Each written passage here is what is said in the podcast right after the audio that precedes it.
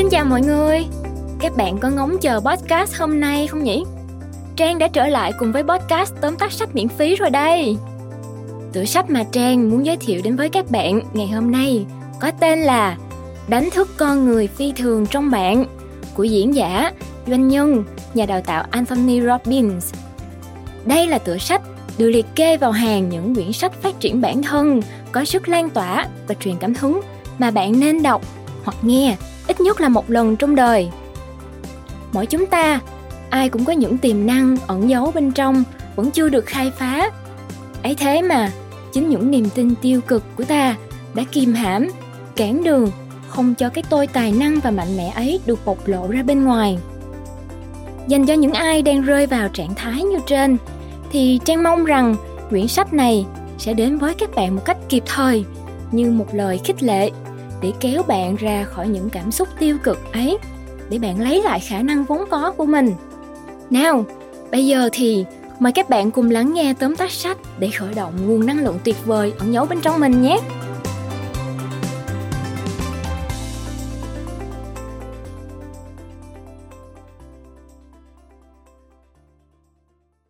Bạn đang nghe từ Phonos. Tóm tắt sách Awaken the Giant Within đánh thức con người phi thường trong bạn. Tác giả Tony Robbins, Anthony Robbins, Frederick L. Coven.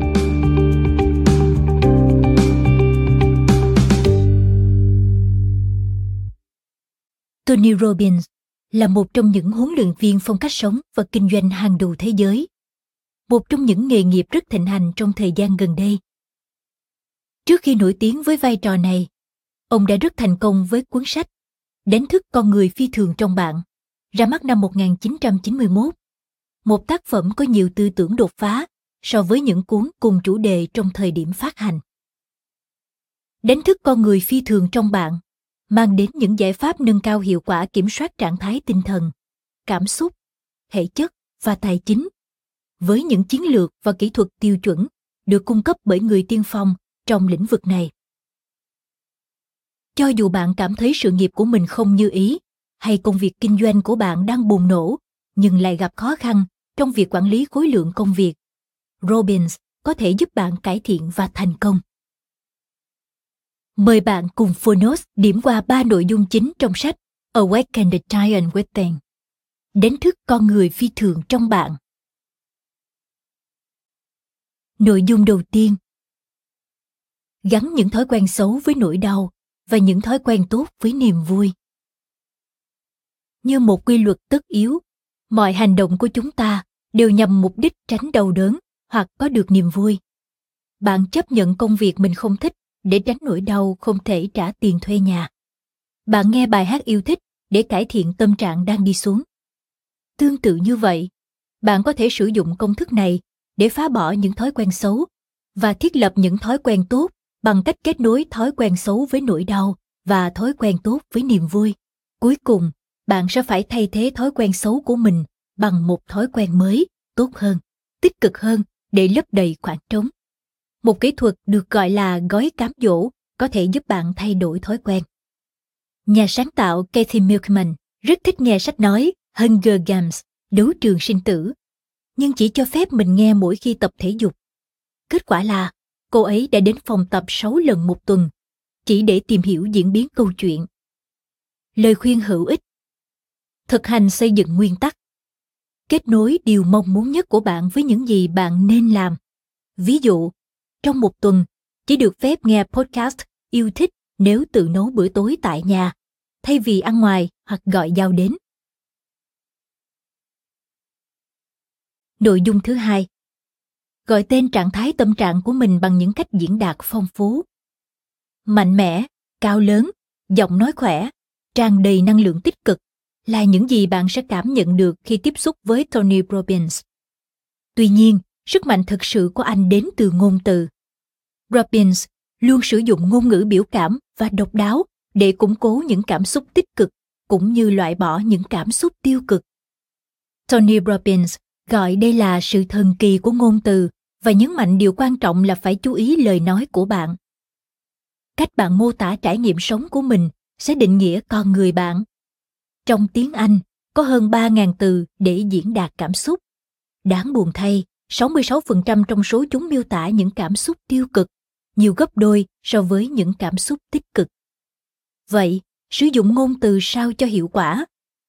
Ta có thể củng cố cảm xúc tích cực bằng những cụm từ mạnh mẽ và giảm bớt cảm xúc tiêu cực bằng cách nói giảm nói tránh.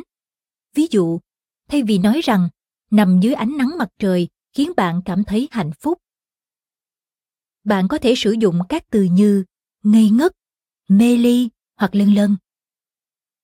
Khi xe bị hỏng, thay vì la hét, trời đất ơi, muốn điên với cái xe này.